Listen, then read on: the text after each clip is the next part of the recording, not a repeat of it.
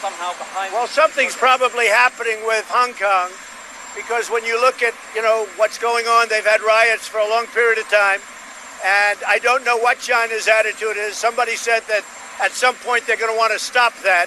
But that's between Hong Kong and that's between China because Hong Kong is a part of China. They'll have to deal with that themselves. They don't need advice.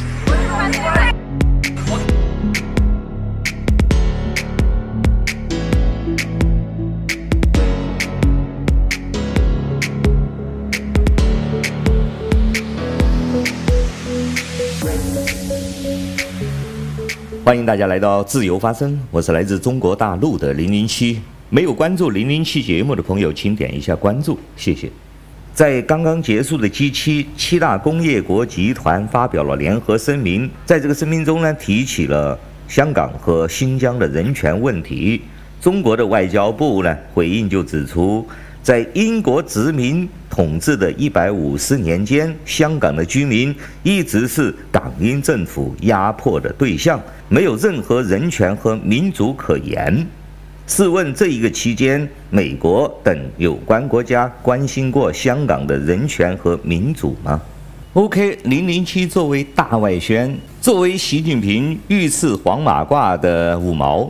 在此呢，当然要为中国外交部的发言洗地，来好好的痛斥英国人在统治香港一百五十年间是如何压迫、奴役、残酷的对待香港人的。我随手一拿呢，就拿出了八条英国人的罪证。英国人的第一罪，香港呢本来是一个不到一万人的小渔村。英国人呢，硬是挤了进来。在这一百五十年的期间，人口不断的增加。到一九九七年，香港已经拥有了超过六百万人，成为了全世界人口最为密集的城市之一。我们本来是一个不到一万人的小渔村，英国人来了之后，硬是给我们搞成了六百多万的大城市，让我们完全没有了田园风光，搞到人住的这么密集。当然，这就是英国人的第一大罪。英国人的第二大罪，香港人呢，原本都是大清国的良民，读着诗书，裹着小脚，过着伟大的帝国的幸福生活。英国人一来，不许留辫子了，不许裹小脚了，不许打板子了，不砍头了，不点天灯了，不赠猪笼了，不凌迟处死了，让香港人失去了帝国的荣耀。从此以后，变成了没有主人管制的普通人。我们香港伟大的影星成龙先生对英国人的暴行就进行控诉：我们中国人就是需要管的，我们中国人需要主人的。你们英国人剥夺了我们香港人的主人，令我们香港人变成无依无靠的普通人，这是多么可怕的罪行啊！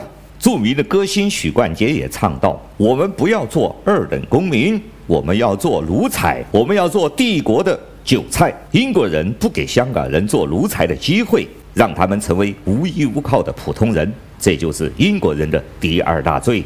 英国人的第三大罪，英国人在香港弄出了公屋计划，拆掉了香港人在狮子山下的木头房子。让香港人不得不住进了钢筋水泥的楼房，再也住不上用烂木头搭建的棚子屋、寮居屋。所以说，香港人气愤地说：“香港现在是死死森林了，不再是以前那种原生态的住宿方法了。我们原来居住的条件多好啊，一家十几口人可以居住在一个烂木头房子里面。”共享天伦之乐，在房屋的左右也可以随意的大小便。而经过英国人的强拆和强制性的搬迁，让香港人失去了纯天然的居住环境。这就是英国人残酷对待香港人的第三大罪。英国人的第四大罪：中国解放、新中国成立之后，大量的中国人偷渡跑去香港，英国人不严守边境。既不建高墙铁丝网，也不用机关枪、坦克赶走那些非法偷渡而来的中国人。女王还下了特赦令，宣布了抵垒政策，给这些中国人难民身份，甚至让他们成为香港人。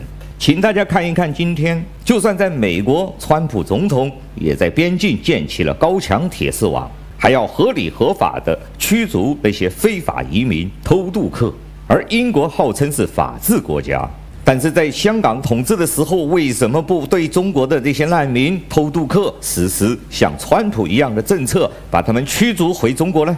这说明了英国人既不遵守法律，而且还无缘无故收留了这么多中国跑去的难民，说明他们包藏了祸心。这就是英国人的第四大罪，英国人的第五大罪。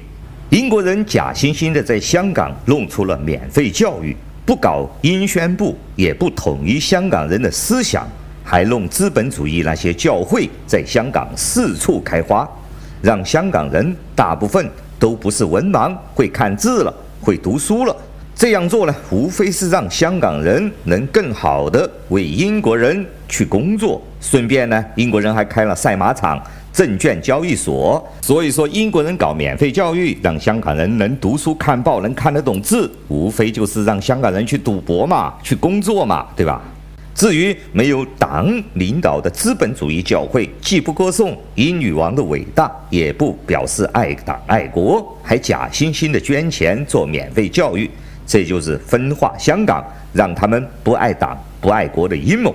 他们不要求公务员宣誓效忠党、效忠国家，也没有要求各大学校挂英国的国旗、学唱英国的国歌，也没有引入英国的国民教育，还让那些偷渡到香港来的那些臭老九、知识分子，像钱穆啊。唐君仪这些人在香港随便的开书院、开学校，甚至办大学，任意的传播中国文化与历史，让香港保存了比中国大陆还多的中国文化，同时也让香港成为了大中华主义的传播基地。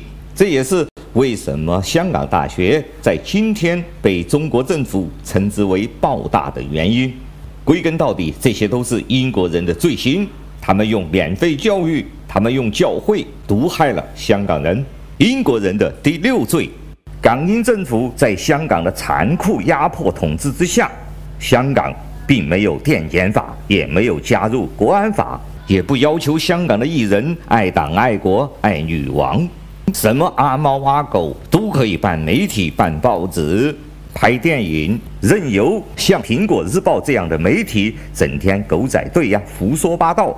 导致这几十年香港的文化泛滥成灾，什么武侠小说呀、文学呀、电视剧呀、电影啊、广东歌呀、港产片啊，遍地开花，四处都有。这些靡靡之音不仅严重地影响了中国大陆人的思想文化，造成了中国大陆追星族啊、港台腔这些出现，这是严重的对文化的荼毒，不仅荼毒了香港。还荼毒了中国大陆，甚至还输出到东南亚、非洲，到全世界。这些自然都是英国人残酷的压迫香港文化自由的罪证。英国人的第七罪，把这个香港本来人口不多的小渔村弄成了亚洲的制造中心和金融中心。本来香港是一个小渔村嘛，大家打打鱼、晒晒网就好了，你非要弄成什么制造中心？弄成金融中心，这充分说明了英国人的资本主义残酷的剥削。他为什么要把中国的难民规划为香港人，让他们受教育，给他们房子住？这些都是狼子野心，主要的目的就是让他们去工作。于是六十年代，香港成为亚洲的制造中心，各种制衣厂、电子厂遍布香港，还出现了一个。亚洲首富李嘉诚做塑料花的，在英国人的这种残酷的剥削之下，在九七年之前，香港的外汇储备比十四亿的中国大陆还要多十倍。这一切都充分地说明了英国人在香港的残酷剥削。英国人的第八大罪，为了进一步的压迫香港，英国政府呢还把香港变成了金融中心。令香港人受尽了金融鸦片的荼毒，室内一片歌舞升平。这些人还不知好歹，赚了几个臭钱，还跑到中国大陆去投资。香港人还傻乎乎的买了很多电饭煲啊、电视、衣服、裤子、粮食什么的带回大陆送给他们的穷亲戚。这都是英国人的阴谋，让大家为了享受物质生活而去工厂打工嘛。很多香港人在中国共产党的领导之下呢，不断的抗议。所以说，在六七年呢，在香港就发生了六七暴动。到了八十年代，更是由大量的中国大陆人呢组建志愿军去香港抢劫金铺啊、打劫啊，俗称大圈仔啊。张子强啊、叶继欢都是他们之中的佼佼者。可惜这些英雄之举全部被英国人残酷地镇压了。而当年手持 AK-47 在香港街头与英国当局对打的叶继欢。前两年也死在了香港的监狱之中，这都是充分说明了英国人对香港人的罪行啊！